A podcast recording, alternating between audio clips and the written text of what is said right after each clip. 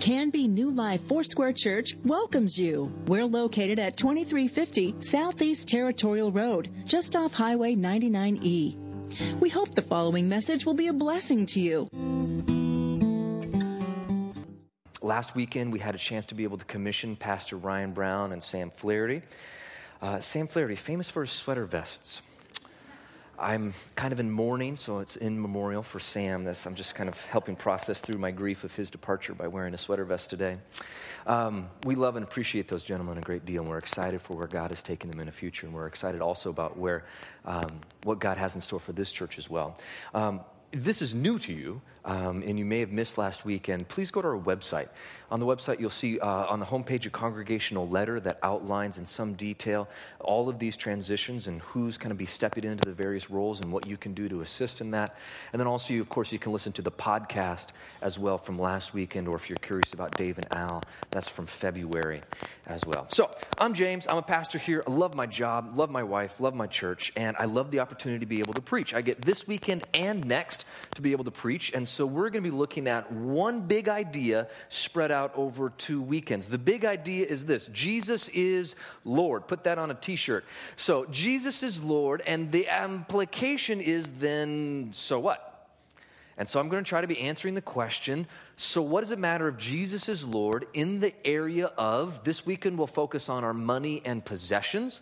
Next weekend, we'll focus on our time and our energy. But Jesus is Lord is the big umbrella idea under which money and possessions, time and energy will fall. So, fair warning, we will be talking a great deal at some length regarding, your, uh, regarding the finances, both yours and ours.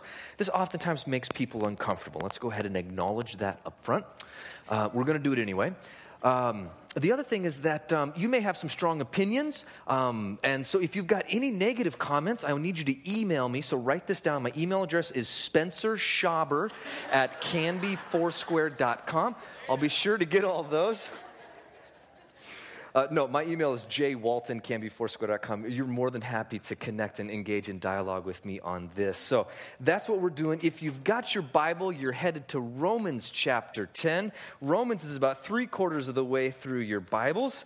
Um, after the Gospels, Matthew, Mark, Luke, and John, you'll hit Acts, and then you'll get to Romans, and you're looking for Romans chapter 10. As we get there in our text, let's go ahead and pray. Jesus, we acknowledge your lordship over our lives. Help us to love you um, with the way that we live. Uh, we love you. We're grateful. In your name we pray.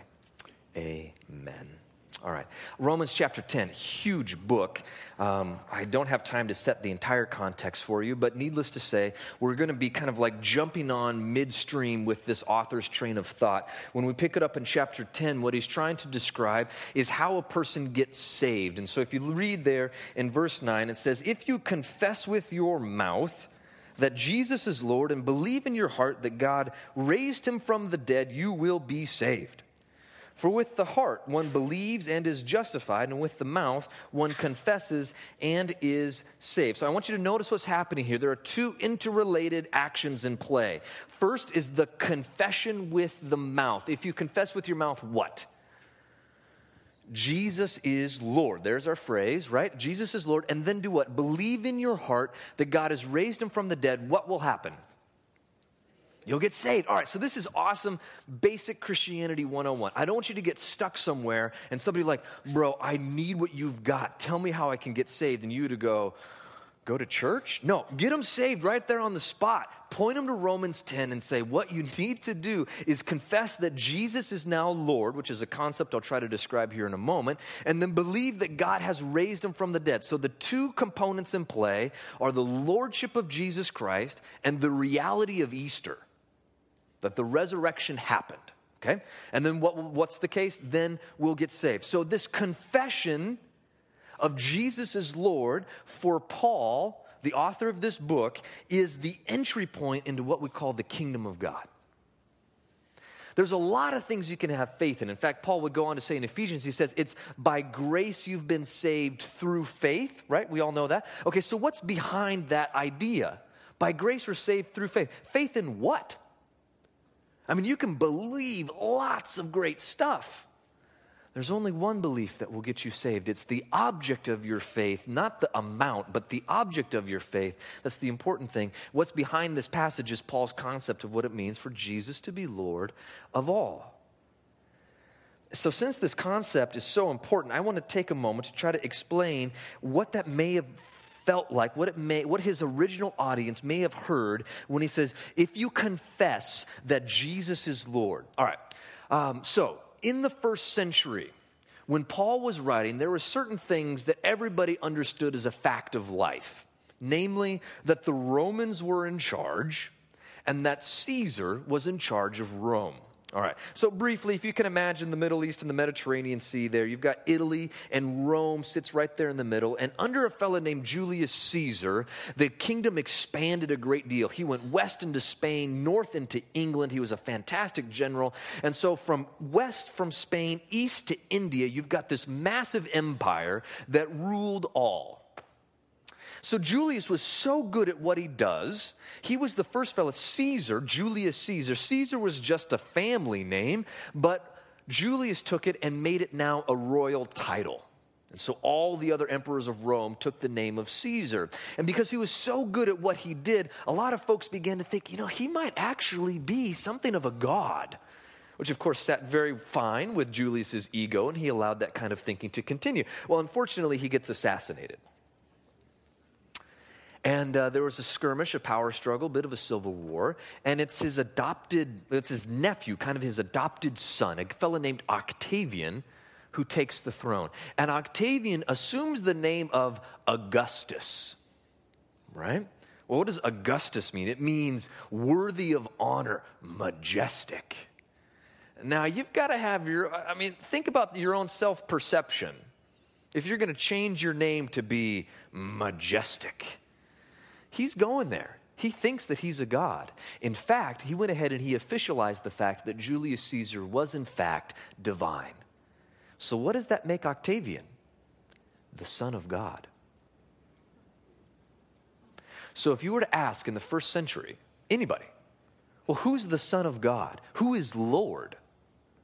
The only politically correct answer that everybody knew was, well, Octavian. And then Jesus comes. And Jesus comes, and the primal call of Christianity is not Caesar is Lord, it's Jesus is Lord. And so, what are you doing there? Do you see how politically subversive that statement is? Do you see how countercultural that statement is? Do you see how much it flies in the face of the dominant worldview that statement is? You see, when Jesus tells his people, or when, when Paul says, you must declare Jesus to be Lord, He's not simply saying, I want you to accept Jesus into your heart as though it's some sort of primarily an emotional condition. He's saying, I want you to change camps. I want you to shift your allegiance. Prior, you were a Roman citizen. You were a slave of the empire. You bowed your knee to the throne that uh, Octavian sat on. Now I want you to bow your knee to the throne that Christ sits on. So Jesus becomes the object of our whole life allegiance. So, what does that mean? The implication is that Christianity now is quite a bit different than the Caesars, right? Octavian established his empire through fear and the sword. Jesus establishes his kingdom through self sacrifice and unconditional love. Caesar motivates his clients through fear and judgment, and Jesus motivates his disciples through mission so we are to begin to imbibe and take into ourselves the ethic of the kingdom of God, which is founded upon God's righteousness and his justice and his compassion and his care for the sick and the poor and the least of these. And he says, To them you ought to go, all of you. See, so Christianity isn't simply moralism, as though you come to Christ and, and, and, you're, you're judged on your behavior. Well, if you do good, God likes you, and if you don't, then God doesn't like you. No, that's legalism. We have grace. Which doesn't give us license to sin, but what it does is it gives us the reality that now when God looks at us, He doesn't see our record of behavior. He sees Christ's record of behavior, the righteousness that came to us through our faith in Jesus Christ. We now inherit the righteousness of Christ. We are saints in the eyes of God. And now, motivated by love back to the Father, what? We conduct the affairs of our lives in a way that honors Him. So, no, grace is not a license to sin. Yes, God still judges sin sin? Absolutely.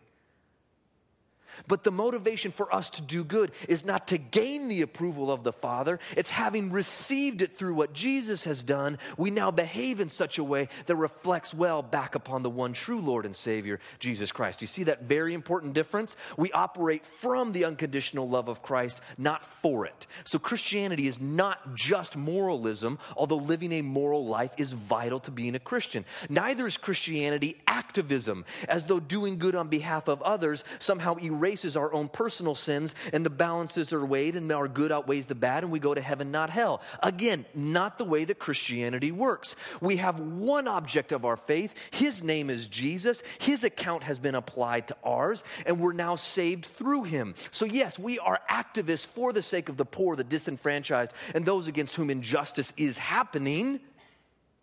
But activism isn't at the heart of Christianity. Allegiance is. It is the condition of every man and woman's heart to proclaim what? Jesus is Lord. Because if Jesus is Lord of your life, this has certain implications, doesn't it? Right? It's not simply that I can say that I'm a Christian and go ahead and do one other thing. If you say you're a Christian, what you're saying is that I'm submitting to a new kind of kingdom and a new kind of king. His priorities become mine, his objectives and goals become mine, his resources I get to steward. It's not mine and I get a little slice of the pie to God. No, God owns everything as creator and king, and he's given to each of us responsibility within our particular sphere, and he's going to call us into account for how we behave there. So, what is our responsibility? Our responsibility is to honor Jesus as Lord. You can see Jesus himself, he got a little frustrated. I think this is Luke chapter 6. He says, Why do you call me Lord, Lord, comma, and not do what I say? Do you see the incongruity there? If you're going to call Jesus Lord, then certain behavioral conditions necessarily fall out of that. Again, we don't prove the lordship of Christ in our life through our behavior, it's an allegiance. But our behavior has a huge significance for how we do this because what we're looking at here is a way that we are now we're following a different narrative. What's the script that most of us like were given as kids, right?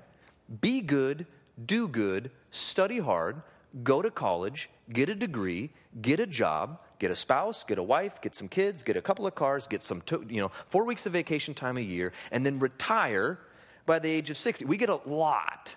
Right? Does that sound pretty familiar, right? This is kind of the script that a lot of us follow. So that what? It's all leading to what? Hopefully, you've got enough gas left in the tank and money in the bank to expire your final years golfing and searching for treasures on the beach. But basically, you're just, eh, you know, it's retirement. It's, it's, it's, the thing we're all going for, right? And, and Jesus would come into our lives and he would try to shine this really bright light called the kingdom of God into our perception and say, there's so much more out there that you could be living for. So I'm not against 40 acres and an SUV. I'm not against the American dream. I'm not against like getting more stuff. But what I'm against is thinking that that's the end all be all of life, as though Jesus came down from heaven to die on a cross so that we could sit pretty on a Roth IRA and retire without a whole lot of stress. There has to be more than that. So when we begin to accept this new version of history, where's all of this going? What is the end to which God has created the world? How can we participate in the mission of God to do what? I would say to bring all things in heaven and on earth under the lordship of Jesus Christ. This was one of the first Christian hymns, and Paul quotes it for us in Philippians chapter 2. He says, I want you to have the same mind in you among yourselves, which is yours in Christ Jesus. Watch. Though he was in the form of God, he did not count equality with God a thing to be grasped, but he emptied himself by taking the form of a servant, being born in the likeness of men. And being found in human form, he humbled himself by becoming obedient to the point of death, even death on the cross. Okay, stay right here. Watch the trajectory. Where do we start? Jesus is what? God. Boom. That's about as high as you can get. All right? And what what? He didn't count equality with God a thing to be grasped. So he embraced an ethic of self-sacrificial love and he did what? He emptied himself. And he noticed he didn't come to earth in the form of a king. He wasn't a part of the power structure. He wasn't a guy that had a lot of clout. He was a baby in Nazareth, which was nowhere. And from that position, what? Not only did he become a servant, but he humbled himself by becoming obedient to the point of death. God died on a cross. Who gets crucified? Criminals, enemies of the state, traitors, the lowest of the low.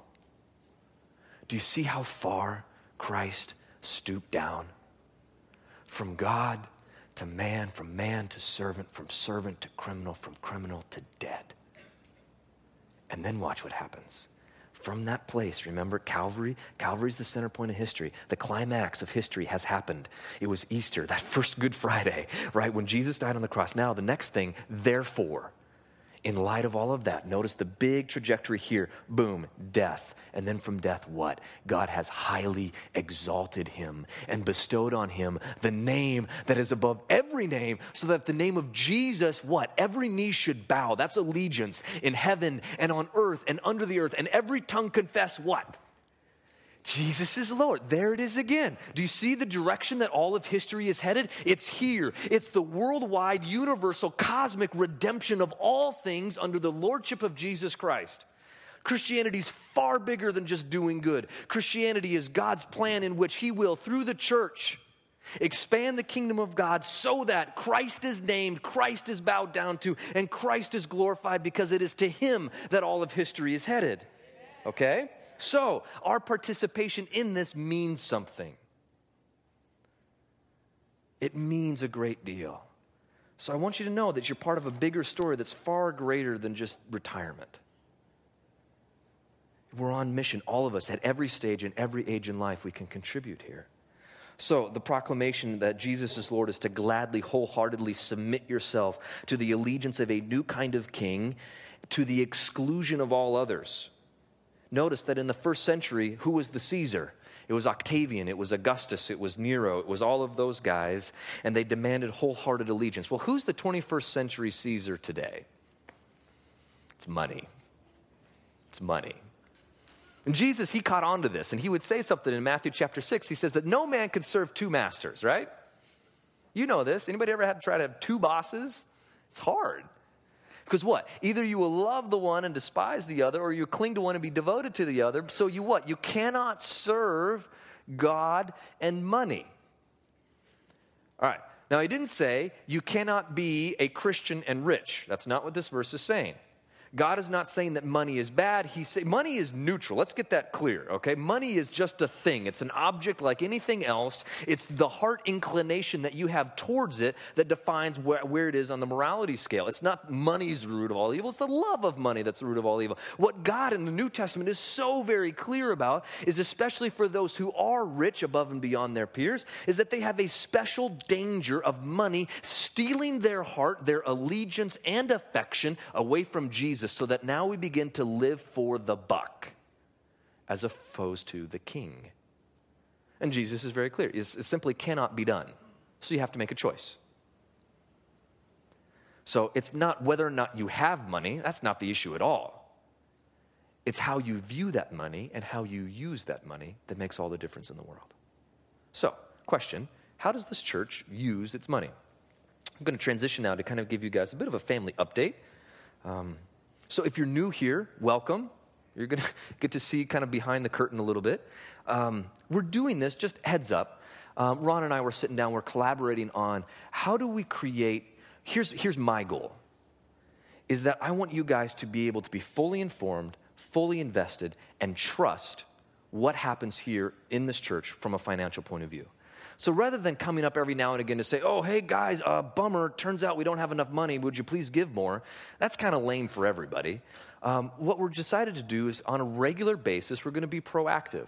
And we're just going to give you guys kind of quarterly updates for how the last three or four months have gone in terms of our income and expense. And, and more importantly, what are the goals that are still ahead of us, how we're doing and getting to those goals, and what, how, how are lives being changed. So that's what I want to show you. First thing I want to show you is what we call an income and expense report. This is just for the last quarter, 90 days between February and April. You can see that j- total contributions, that's the that's the what gets put in those offering baskets as they go by. That's over $400,000 or uh, $33,000 a weekend and that's you see there a 7% bump over the same time period from a year ago, which is really a good deal. So thank you. I appreciate that. Um, you can see there that our expenses break down into kind of five major categories. First is our tithe. So 10 cents on every dollar that we get in is automatically redirected to our Foursquare denomination, which I'll talk about here in a moment. Also, our mortgage payment. Our mortgage payment is relatively low um, for us, which we're very thankful for, as well as the facility. Facility, that's just. Um, that's the light bulbs, that's the utility bills, that's the property insurance, that's the network. That's all it takes to keep, you know, seven buildings and seven acres and a whole bunch of people all connected. Um, and then the ministry expenses. This is the budgeted ministry expenses. This is the stuff that we do with our next gen department, with our kids. This is the stuff that we do to be able to fund kind of local in-house ministry. And then, of course, you see our personnel budget. So income minus expenses, we cleared 20 grand this last quarter. So that's really positive. So thank you. That's neat. Don't clap yet because there's more good news coming. I'm not nearly excited about this as I am to show you a couple other things here in just a second. But first of all, please know there's not just like 20 grand sitting around somewhere. We've got a plan for that money too, and I'll tell you about that in a second. Here's this other thing. So this is a, now a separate chart. Um, that so we've got like general fund giving that you just saw and then this is what we call designated giving or flow through giving for various, this isn't comprehensive, but this is just a few things that we've done. So you can designate your tithe or your gift towards, say, general missions, and that goes into that fund. You've seen almost $2,000 there. Um, Sean and Vita Mason in Albania, our pastors there, doing a fantastic job. So people have been able to support them. Um, Wayne and Julie Stanley are heading down to Mexico here this summer, so they're taking in funds as well. Um, Jack and Linda Gustafson do uh, leadership training and and pastoral resourcing down in Brazil. Um, he's fantastic. So you see that? Arlene Tatum is headed off to Rwanda to preach the Gospels in prisons in Rwanda. Here in the next couple of weeks, she'll be overseas for a month. So you've seen a significant amount of money come in there, as well as, oh, check this out. Our kindergarten class, right? The little six year olds. Is that how old the kindergartners? Roughly. Okay. Um, they got together, they, they pulled $62 together for Arlene to go to Rwanda with, which is like our kindergartners, which is fantastic. Those kids are loaded. Um, I, I didn't have money till I was like 14. I don't know. Um, Rwanda Bible. So we not only want to go and preach the gospel, we want to give discipleship material and places for people to be able to read the Bibles. And so we're going to get a whole bunch of Bibles printed in Rwandan. Um, benevolence. This is really neat um, you need to know that this church receives um, what we call a benevolence request. It's someone who has encountered a very difficult season in their life, and they reach out to us to say, Can you help? And you need to know that not everybody with a sad story comes into our office. We do not give cash to anyone. What we will do is we'll intersect their life and we'll ask, how can we systemically help you so that we're not here again in two weeks or six weeks?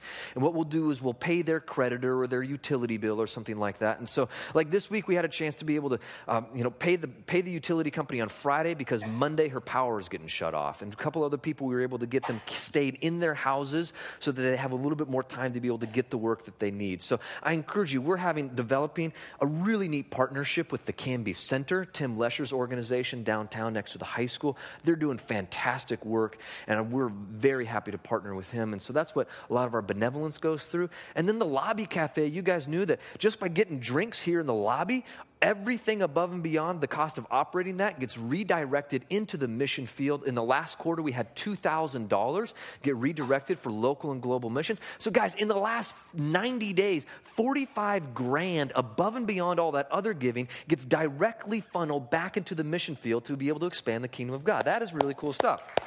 Okay? Um, I, I, also want to encourage you that it seems really sexy to be able to support that. Like, man, I'm, I'm Bibles for Rwanda. Like, I know I'm be able to get like, if I give a thousand bucks, then I know how many Bibles that will get into the hands of Rwandans. That's awesome. Give, absolutely. Um, but all of those projects are kind of like the hands at the end of the, the torso, the core of this is the general fund. That's your non designated giving. And so I want to encourage you, yes, continue to give generously to those areas, but also continue to not designate your money so that we have the liberty to be able to kind of keep running the organization as well that supports all of those funds, if that makes sense. All right, um, where does our money come from? Three major sources. You can see it here. The vast majority comes in checks, and then, of course, people give cash. And then also, people begin to give online. You can give online with a debit or credit card to our church. You can set up a recurring contribution. May I encourage you, as we enter the summertime, um, most of you give when you come to church, and that's awesome. Thanks. Your participation in church is needed even when you're not here. Let me, does that, does that make sense? It's not as though you're coming to church and you're paying for religious services. You're contributing to an organization that expands the kingdom of God, that's the body of Christ to do good work. And so I encourage you. Um, to set up a recurring contribution. You can either do it through your bank, through bill pay, or you can do it with a credit or debit card. And that helps us stay consistent throughout, especially the lean months of summer. And you can also see um, where does our money go? You saw it in a table, now you can see it on a graph. You see, and we'll come back to this in a second, but the vast majority goes to our personnel account. So this is, again, over the last, and then you can see the rest of those categories there. I'm going to come back to this, so hold that thought. But what you need to know is that this money is changing lives the people are getting reached. On the average, over the last 90 days, we've seen every weekend almost 1,200 people come here to be able to hear the gospel, to worship God together. Our kids are getting, are hearing about Jesus. Our young people are getting opportunities to serve. We're seeing a lot of people be able to come and worship God together. That's awesome right? You saw the big spike there, of course, over April. When we give you this number again, we usually see a decrease over the summer months, of course, as people go on vacation, which is great because honestly, you don't need to come to church 52 weeks out of the year. I don't. So there you go. Be free, take your vacations, enjoy, love Jesus in creation. But here's the thing I really get excited about. Over the last 90 days, we've seen 52 people give their life to Christ for the first time, and another 22 be water baptized here at this church, okay?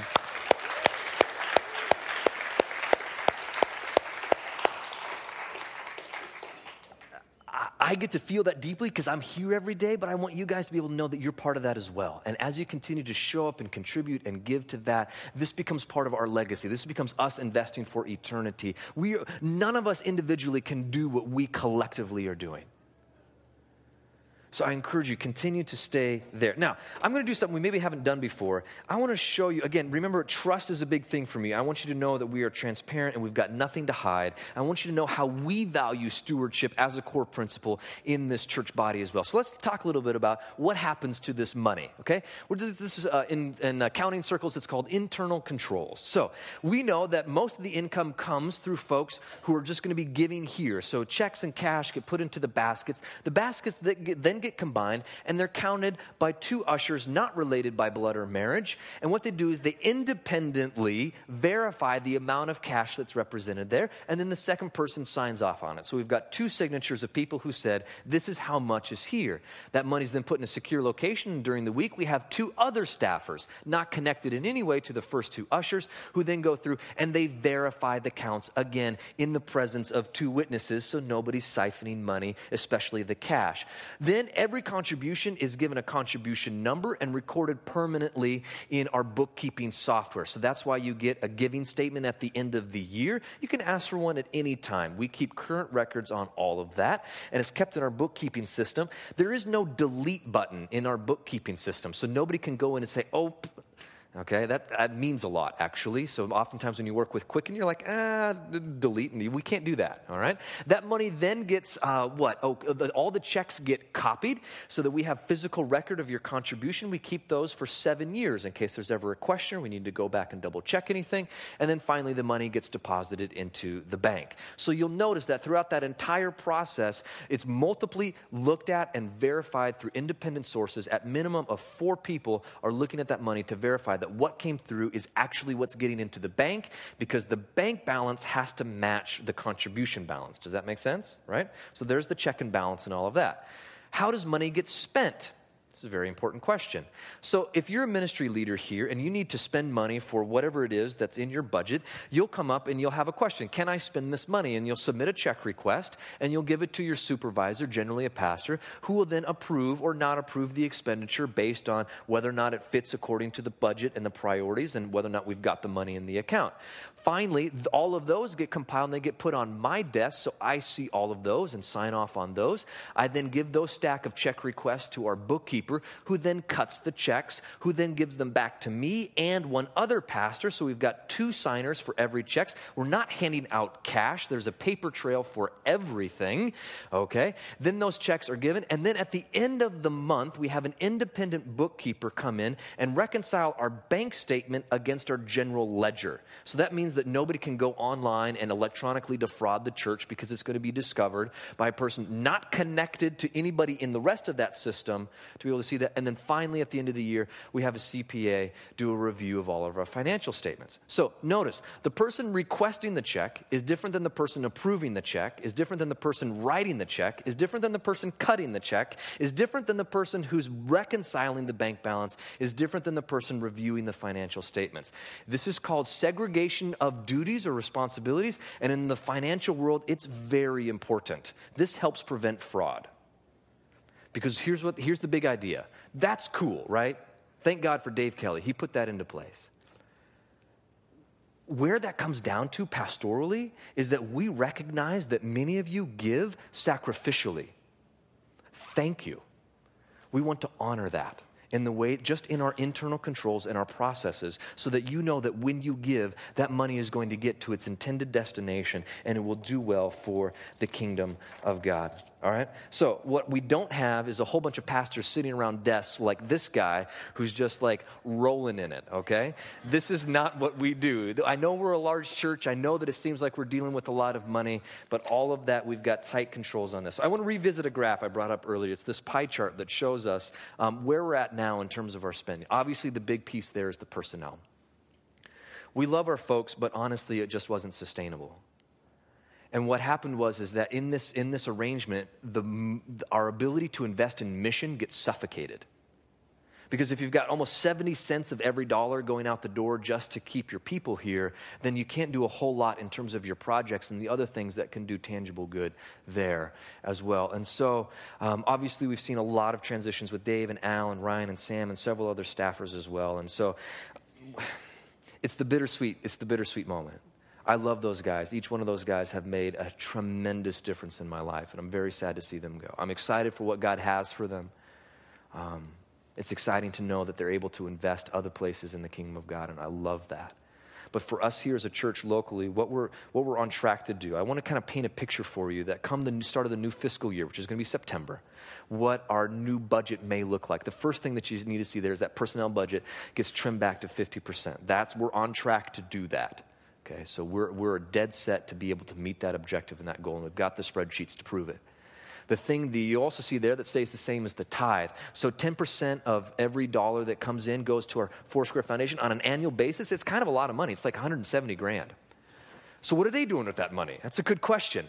Um, they are reinvesting that money into local church planting um, in leadership development and funding ministry happening at the local church level. Okay?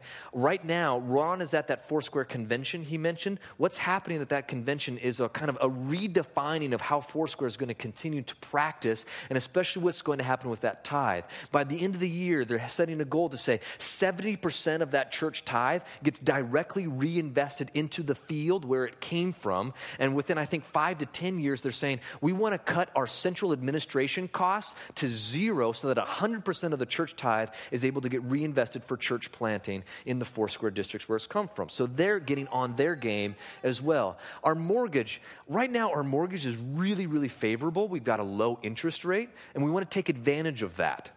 Um, because what we want to look at our indebtedness and say we don't want to try to pass that on to generations to come. So, what this represents is again, this is all just kind of, we're still spitballing here, but what we've done is we've taken the principal balance of what we pay in our principal each month in our mortgage and doubled it. And you can see there that the mortgage is still only 11% of the general fund. Facilities stay the same. And then here's the living sideways piece that I get really excited about. What if we were able to carve out a huge chunk in our budget to say each month we're dedicated to giving a percentage of our budget towards mission, both locally, internationally, and for church planting?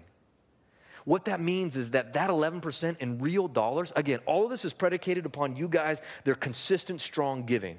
But if those numbers stay consistent, that 11% represents about $15,000 a month.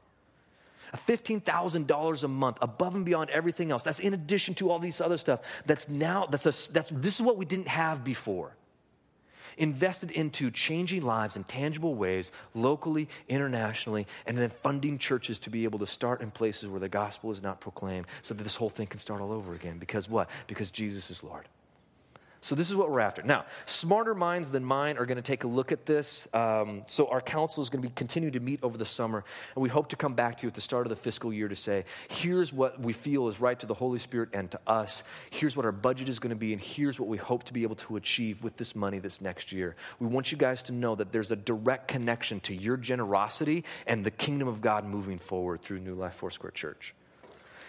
Last part is this whenever we talk about money, I know it gets awkward because you saw it. That salary portion that pays my pays me comes from you guys. So it always feels like a conflict of interest whenever the pastor comes up and encourages giving. Well, let me tell you, please let me know. It's not what I want from you, it's what I want for you. I want you to be free of serving the false God of consumerism and money and greed. It's a sin and we need to repent. We're not here in order to get rich, get comfy, and, and die happy. We're here to participate in the kingdom of God and joyfully, sacrificially give unto that cause so that we can represent with our money that Jesus is Lord. But I also recognize that for many of you, the call to increase your giving is kind of a bittersweet one because you want to, but you simply cannot. Most Americans are deeply indebted. And so, how are you're supposed to look at the $60,000 in student loans and maybe another 60 in consumer debt that you've got and say, and you want me to take a piece of that and give it to the church? I simply can't. I, the number one cause for bankruptcy in the US right now medical bills. If you're already living week to week, paycheck to paycheck, a trip to the ER, a baby, a broken arm, life happens, and then what? Then you're set back in a way that you cannot anticipate, that you didn't have savings for. Americans save, on the average, 0% of their income. So then what? Long story short, two years ago, my wife was in the hospital with kids, with twins. She had been there for six weeks because there was a complication in the pregnancy. She was in the hospital six weeks, and then the twins come, they come really early. So I've got one child in NICU, neonatal intensive care, for eight weeks, and another child in there for 12 weeks. When all was said and done, I get bills that say that your medical expenses have exceeded $1 million. Okay, at the time I'm 28, we're a single income family. That's game over. Like done. Like I don't how do I how do you come back from that? I'm standing here today as a debt-free man. I got a mortgage, but that's it because I happen to work for a wonderful organization that has health benefit. And my wife had the good foresight to sign us up for a supplementary, supplementary insurance, AFLAC, that paid us cash for every day our kids were in the hospital. So the tens of thousands of dollars of medical bills that landed on my doorstep, we were able to pay then and there. Because that's not for everybody. And I recognize that right up front. And I'm sorry if you're in that situation. Here's what I want to offer um, regardless if you got where you're at financially because of greed and consumerism, of which you need to repent, or you got there because life happened, if you're up poop creek and you don't know what to do and you've got no resources and you're just, it's, it's like, you know this, right? Money is the reason your marriage is falling apart. Money is the reason you can't sleep. We want to provide a simple resource for you. It may not fix your problems, but we want to be able to put you in contact with a fellow named Chuck. He's a wonderful guy. He's retired and he's dedicating a day a week to be able to meet with anybody here who says, I need help to put together a budget, to find sanity in my finances so that I can get out of debt and begin to live a generous life. Free of charge. Call the church office, schedule an appointment. We'd love to meet with you. Do you hear that? Free of charge. So there's hope. We care about you. We care about the way that you handle your money because the money is a way that you reflect whether or not Jesus is Lord of your life. So, regardless of whether you're deep in debt or you're rolling in it, please acknowledge, honor, and glorify Jesus as being Lord with your money and your possessions. Amen. All right, let's invite our worship team and our care teams to come forward. Jesus, you are Lord of all. And until the day that the whole heaven and earth bow their knee in front of you, God, we willingly choose to do so today, right now. And we do it also with our pocketbooks and our stuff because we want you to be king. So, Jesus, help your priorities to become ours. Give us generous, cheerful, sacrificially giving hearts. Give us opportunities to be able to invest in the kingdom of God and help us to say yes when those opportunities come. We love you. I pray for my friends, especially for whom money is just hard. Lord, would you give them grace and would you give them a plan to get from where they are to where you want them to be? In your name we pray.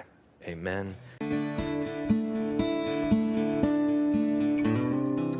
You can contact the church office Tuesday through Thursday from 9 to 5 and Fridays from 9 to 3 at 503 266 4444. Please visit us on the web anytime at canbyfoursquare.com. Pastor Ron and others on New Life staff, along with occasional guest speakers, trust that the Holy Spirit will use the message to teach you, encourage you, and give you hope.